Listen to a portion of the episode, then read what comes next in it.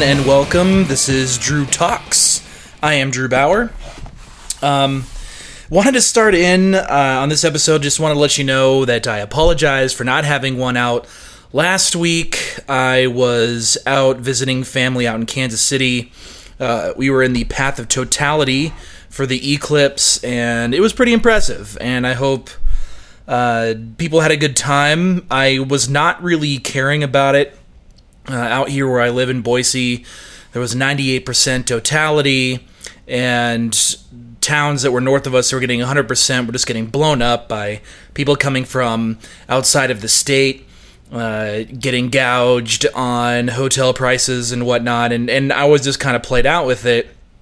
And when I was going to the airport, the guy asked me, "Oh, so you're are you gonna miss the eclipse?" And I honestly had no idea what it was gonna be like in Kansas City. I just knew the hubbub uh, surrounding this area, and when I got there, my dad had told me really this whole thing was was planned by my uncle simply because he wanted to come down from Maryland to see it in totality. Well, that and other reasons, but that was why he picked this particular weekend.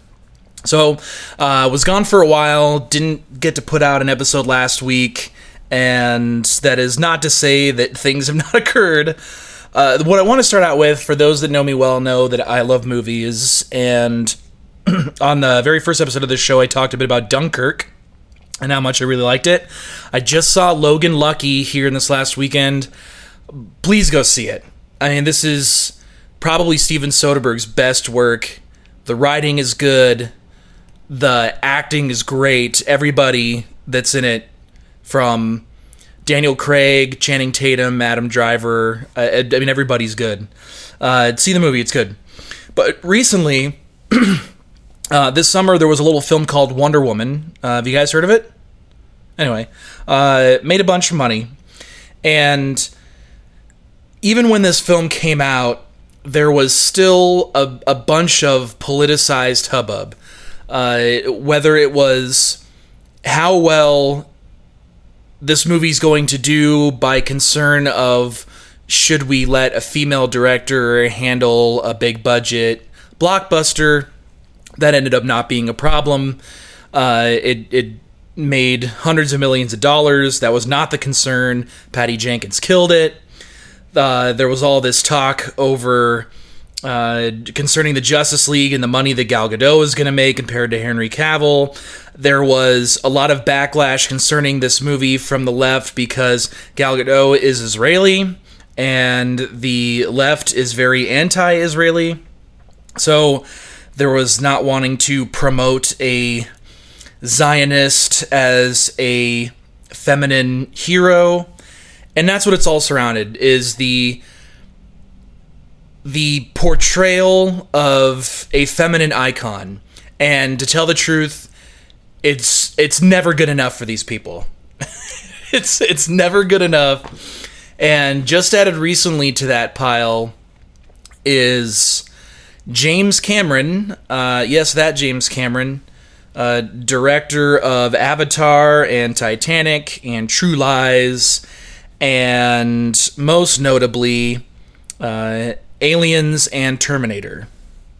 Um, fills a lot of his movies out with macho dudes, doesn't really make female centric stories. But he wanted to chime in and say that Wonder Woman was a step back in feminism because it's just the same old Hollywood boys club stuff and felt that she was still uh, objectified and uh, and that Sarah Connor is the figure that she is for a multitude of reasons. Uh, playing and, and his examples of feminine strength uh, get a bit get a bit outside. So uh, his comparison in this, uh, talking about Gal Gadot or Wonder Woman being objectified, and I was not so sure when he said this. Did, did he mean from outside of the film or did he mean from inside of the film? Because as a person is going to see a movie uh, with her in it, with Wonder Woman in it, with really with any woman in it, that film patrons objectifying the woman, uh, that's not going to stop. uh, women, whether they are considered uh, by Hollywood beauty standards beautiful or not, get objectified. People get objectified all the time, and you can't stop that from happening. Um, it's not Gal Gadot's fault that she looks that way. Um, but if you're talking about trying to make this work from inside the movie, that she's objectified as a part of the movie, well, that's somewhat of the point, isn't it? that she leaves Themyscira, that she's now in the world of men, and now she's seeing how women are viewed in the world outside of where she lives, where there are men. So the objectification is something that she kind of combats in the movie, uh, and and not that she feels that she has to prove anything, she just does. Uh, so I, I don't exactly know what he was angling at with that remark. Uh, and he comes to talk about Sarah Connor, uh, played by Linda Hamilton, who he would have to consider to be attractive. Uh, he did he did have a relationship with her, so uh, he would have to you know feel that's the case. But he talks about the character of Sarah Connor being this uh, feminine icon that she is because she's uh, tough and he also makes the point to say that she's a terrible mother. Oh, well, there, there you go. There you go, ladies. Uh, if if you like to stay in and be attentive to your children, uh, you're just not quite the pro feminine agenda that they would wish you had. You have to be a shit mom in order to be considered uh, remotely womanly. And in Sarah Connor's case, to be that figure, you have to be uh, negligent and, dare I say, homicidal.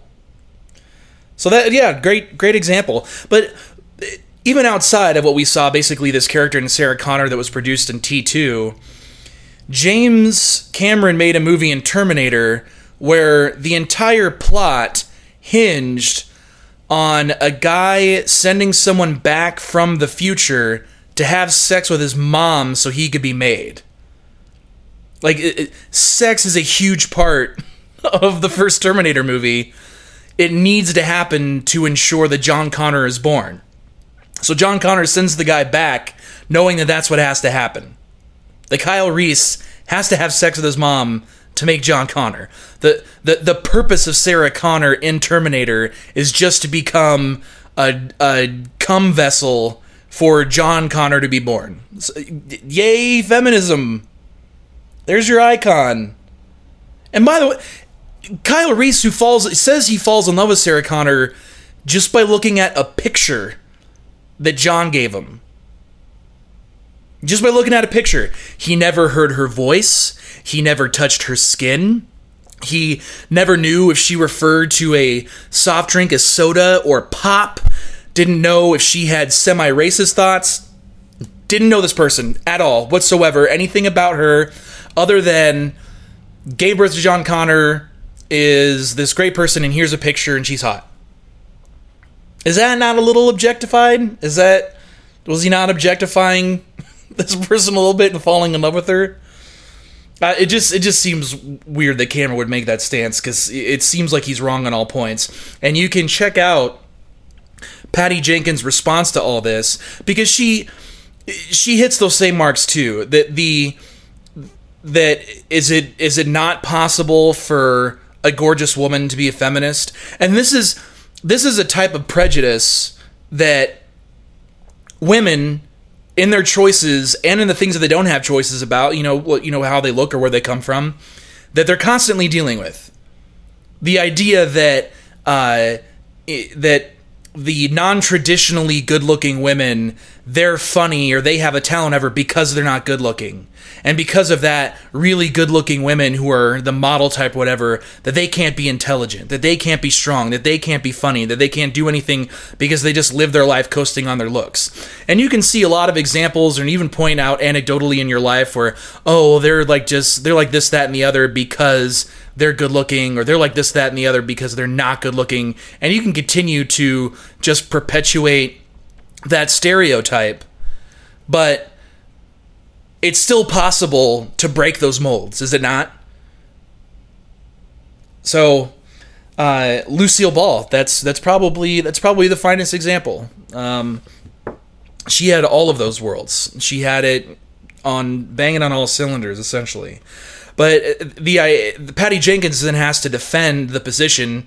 Oh, by the way, of a character she did not cast in Wonder Woman, but saying that it's not fair to try to degrade her or the portrayal just because she's good looking.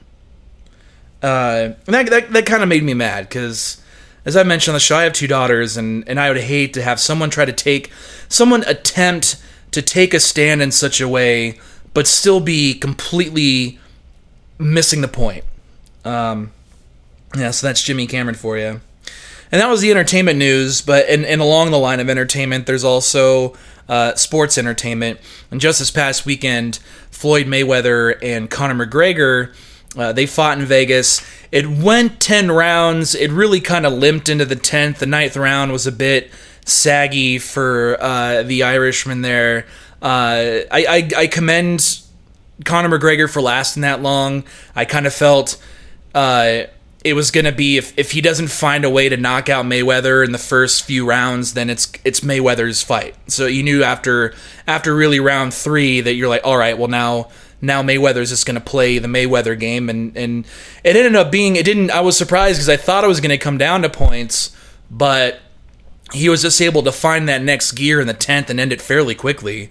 Uh, so the fight, the fight, I didn't have a problem with, but the McGregor supporters who made it, who made it seem like this dude has never fought a day in his life, or that it was so hard to learn the rules of boxing and not have to kick somebody that that it was just this unimaginable feat that he could take on a guy who's 11 years older than him in the ring and uh, practically like he just came off the street like like he didn't know like he didn't know how to throw a punch or he didn't know how to protect himself and and look i understand there was a lot of there's a lot of intricacy in the form of boxing simply because of what it is you're allowed to use and what it is you're not allowed to use but it's simplified. It's actually fairly distilled from when it comes to the type of fighting that he comes from.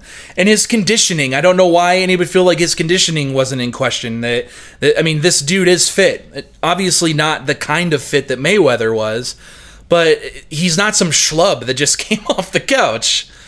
And and it, so just the not willing to give mayweather his due because they thought that McGregor was going to beat him, but then when he didn't, they just wanted to keep patting him on the back and saying, "Well, he did really good for it being his first time. His first time what? Boxing with gloves on? Maybe. That's not the first time he's ever fought." And then other people want to go on to say, "No, they got they got to settle this. They got to go in the octagon. They got to fight McGregor's game." No, they don't. Mayweather has nothing to prove. Conor McGregor spearheaded this entire thing from the word go. He wanted to box. He wanted to fight Floyd Mayweather. Mayweather had the demands. He was more than happy to send to him because he thought that he was going to be able to beat him.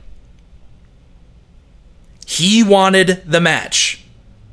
He had to convince Mayweather to take it, hence him giving up all these other things. But no, Mayweather's not asking for a rematch. He's not asking to go into the octagon with McGregor. He doesn't have to. Mayweather said he could he would face him in a boxing match because McGregor said he could beat him in a boxing match and he didn't. It's over. So newfound found respect from the boxing community or those that know anything beyond all the shit talking that happened. Yeah, I I, it, I give props to McGregor, but I knew it wasn't gonna be. I knew he wasn't gonna beat him and he it, certainly Mayweather doesn't have anything left to prove. So that's over. That's done. And McGregor's smart getting into that because he made a hell of a lot more money than he would have made uh, fighting in in UFC in one match in a single match. In fact, I think he made more. I think they said he made more than th- the last three matches put together or something like that. He made a lot of money. Um, moving on into football, that being my favorite sport. Uh, preseason's almost over. We're starting to get a bit of a picture about uh, what the team makeup is going to be for the teams around the league. And one team that's looking a little bit different is going to be the Dallas Cowboys. Uh, Ezekiel Elliott, uh, second year running back, he was a stud last year as a rookie, has been, for now, suspended six games by the league for uh, domestic violence reasons. And the history of this case being uh, it was investigated uh, previously. The cops did not find enough either regular evidence or just corroborating evidence. They, they really said that there was so many inconsistencies in the testimonies that they had gotten. They didn't find enough, not only to not prosecute him, but I mean, they didn't charge him. He never got arrested. Nothing. He wasn't arrested. He wasn't taken in like that. He they he was not prosecuted by a court of law. Now the NFL did their own investigation, and from the ways I guess that they get information other than how the cops do, the league said, and this is what's going to be very important because Ezekiel Elliott is trying to um, appeal the suspension. The NFL said they had seen enough evidence to show that he did it. Not that the the the league believes that he might have all that the league said you can read the statement there was enough evidence to show the league that he did indeed participate in these, you know, multiple accounts of domestic violence. Okay? He was never arrested, he was never charged. In fact, some of the text message information they had gotten from this lady and her friend pointed towards blackmailing and ultimately creating this situation uh, that was essentially fabricated. So that that was the reason he was suspended.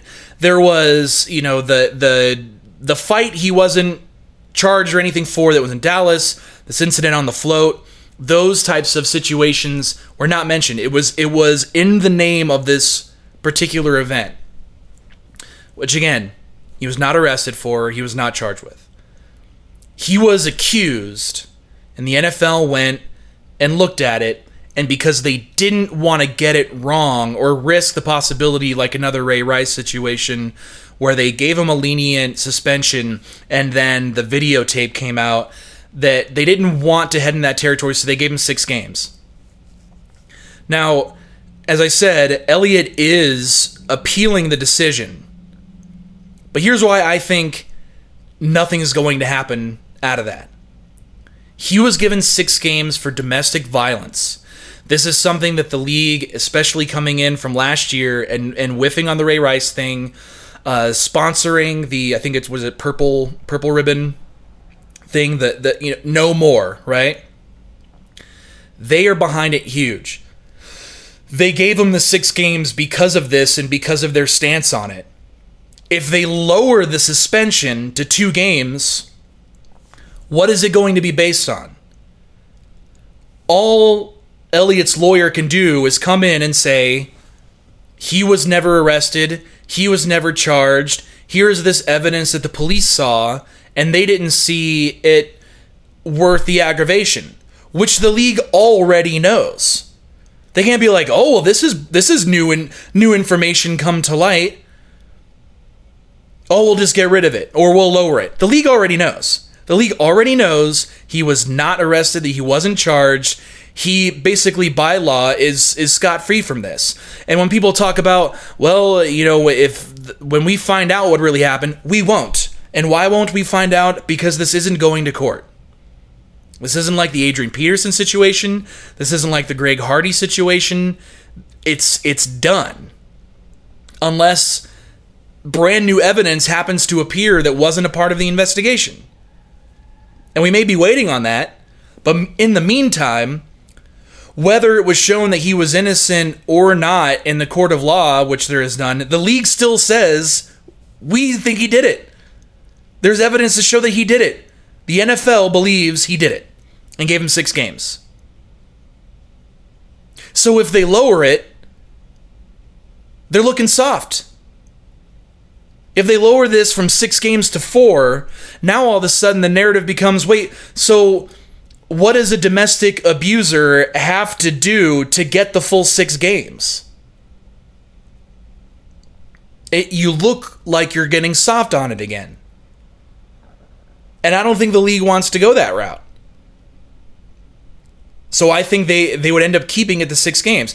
I don't think it gets removed at all because if there was something that the lawyer happened to bring in that shows, hey, um, here's more evidence that he didn't do it, and again, the league has already determined his guilt, then all of a sudden the league looks stupid. Now they didn't do a thorough investigation. Now it just looks like a witch hunt for anybody that's been accused of domestic violence. With with little to no or as much evidence they went on, if they're if they're proven wrong, they just look like morons again. So I'm not seeing. It. I'm I'm I would say it sticks at six for for those political reasons. So the Cowboys are going to be without. I mean, if it gets if it gets lowered at all, it's only going to be maybe a couple games. So there's still he's still going to miss the first quarter of the season. Now the other thing that's been going on that uh, if you're watching even preseason football uh, in the in the QB carousel involving Colin Kaepernick and his lack of involvement in that carousel and the other protests that have been going on with some of the other teams, uh, not necessarily kneeling, but maybe sitting during the national anthem or raising their hand, whichever the case. No named general manager has stated that Colin Kaepernick doesn't have a job because of his politics. That's all an assumption. Nobody that spoke with him from a team has come out and said, we didn't sign him because he's a locker room cancer or because anything. They won't say why. They won't say whether it's money. They won't say whether it's ability. In fact, all these teams that he's talked to praise his ability. So it's assumed that it's his politics without it ever really being said. Now, it may not be the politics that you think it is. It may not be the politics that the NAACP was marching outside NFL headquarters wants you to believe it is. His association with Black Lives Matter and his original protests that he had against police brutality, other members of his team knelt with him. Eric Reid knelt with him. He's still playing on the 49ers.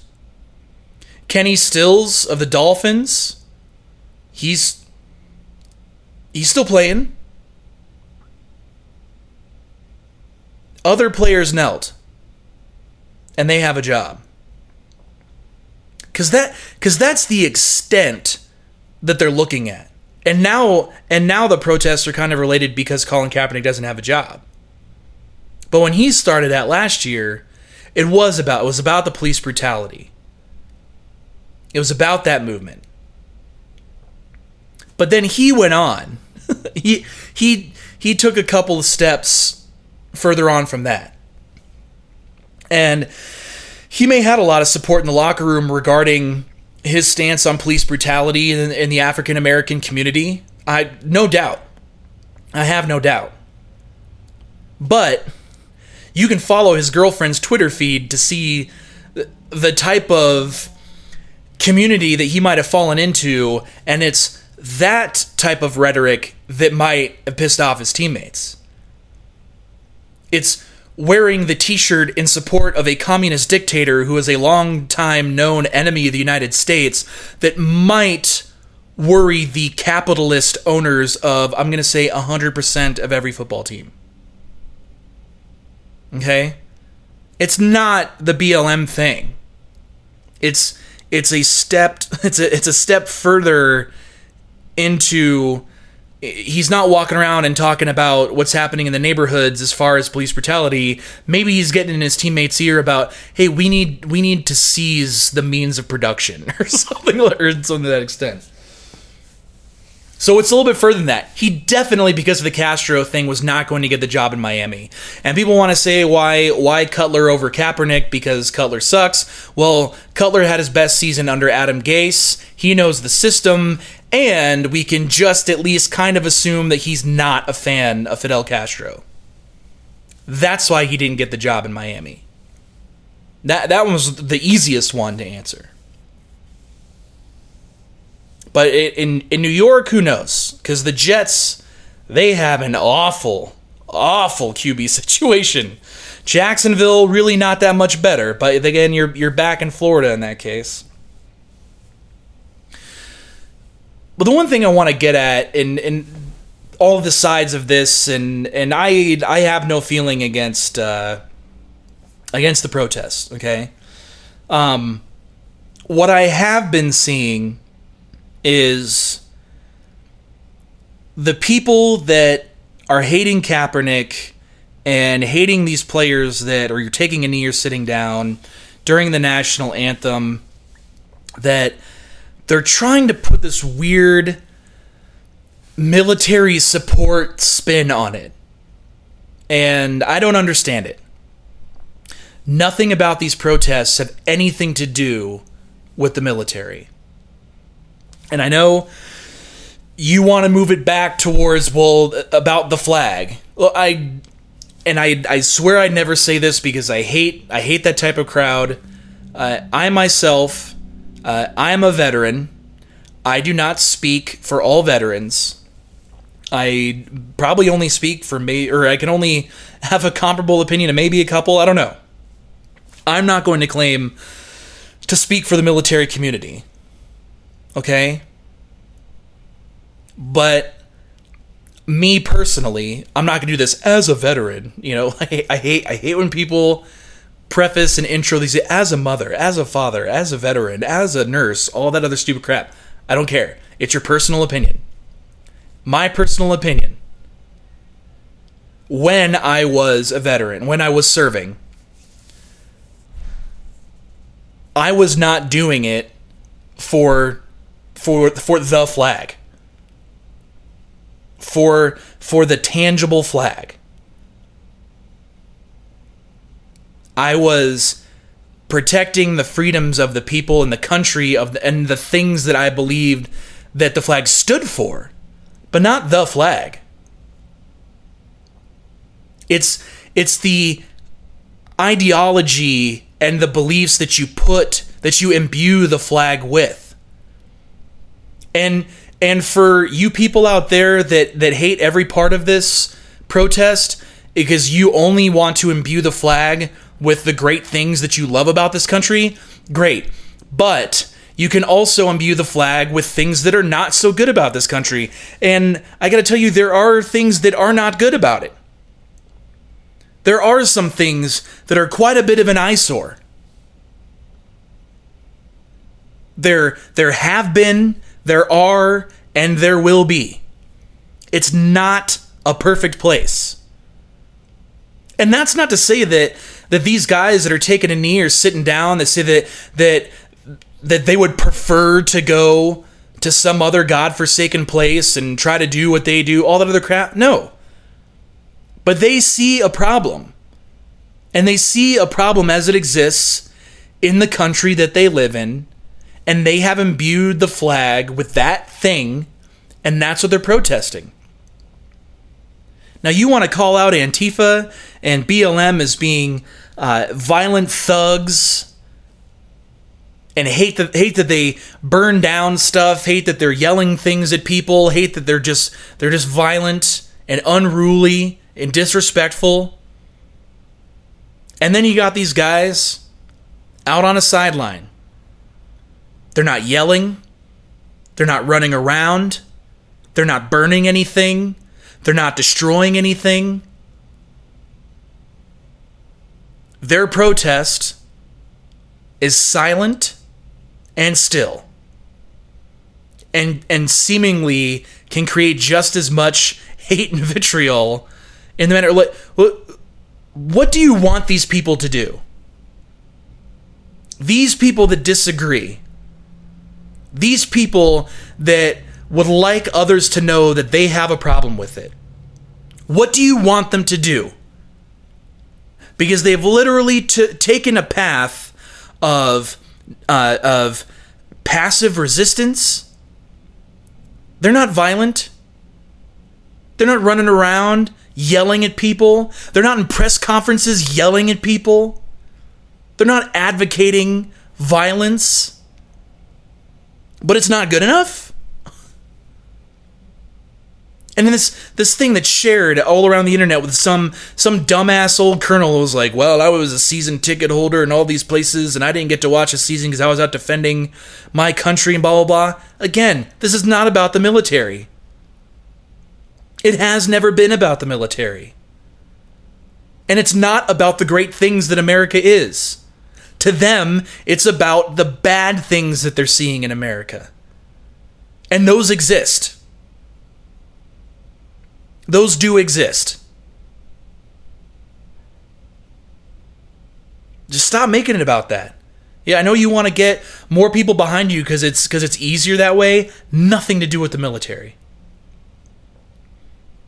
The flag has more to offer than just being associated with men and women in uniform. And they didn't die for a flag either. They don't die for a flag that has changed so many times throughout history. They're fighting for the ideals. The ideals are the most important thing for all I give a shit, we can just get rid of the flag. Just have no flag. I don't care. Because the flag doesn't matter, the ideals matter.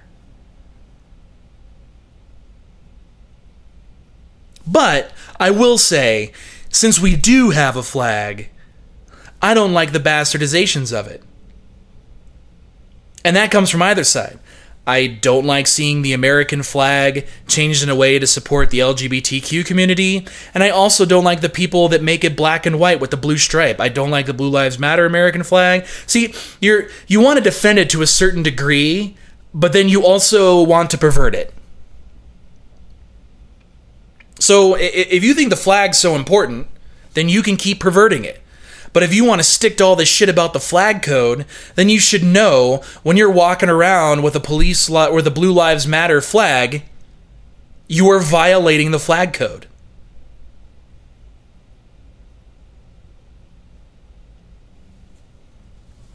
And if you're hanging out in front of your yard and you don't have a light in it at night, you're violating the flag code. And I drove by a place for work, they had a flag outside, tore the hell up all tangled. Feel like buying him a new one.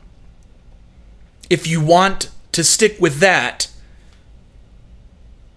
you're just kind of picking and choosing, aren't you? If the flag matters so much to you, I don't know. So we'll see. Again, the, the situations are so bad in some of these teams. He may be getting a look. And when he comes back, he may still be kneeling for the national anthem. But has anybody asked Colin Kaepernick or any of these players what would it take for you to stand up? What would it take for you to have pride in, in that flag again, in the national anthem? And again, the anthem doesn't mean anything to me. It's just a song. What would it ask them? What would it take? Would you listen to them? With the fact that the, that what they've been doing just puts you off to ever listening to it?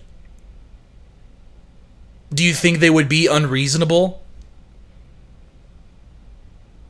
Because I gotta as far as protests go,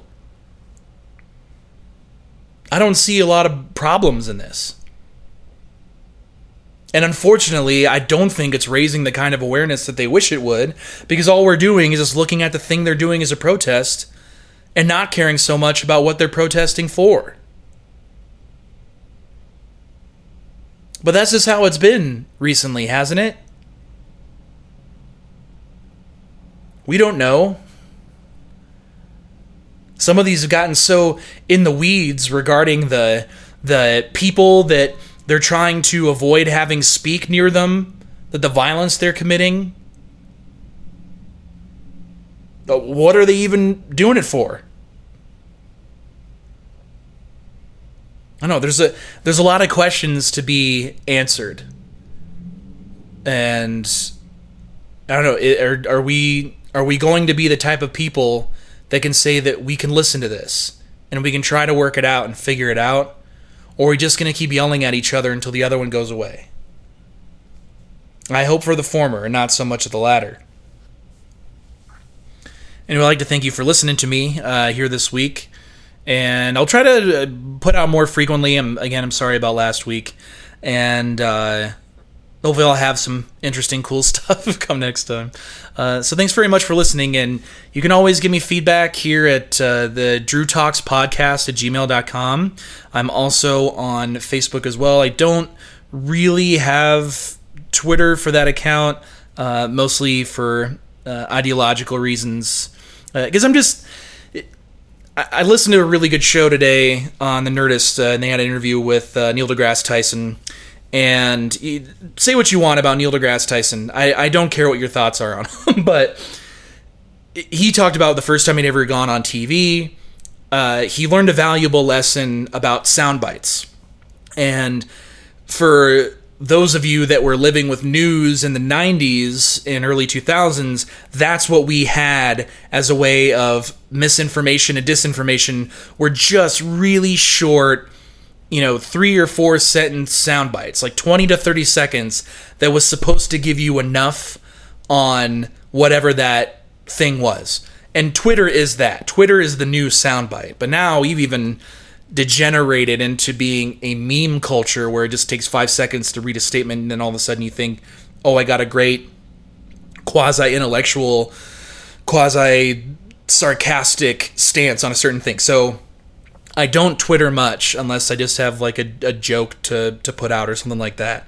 Not a lot of heavy thoughts going on for me on Twitter. That's because I try to avoid it. Uh, but you can catch me on Facebook, like I said, Drew Talks, and at Drew Talks Podcast at gmail.com. And I want to thank you for listening and uh, hope you tune in uh, to next week's show. All right, take care, everybody.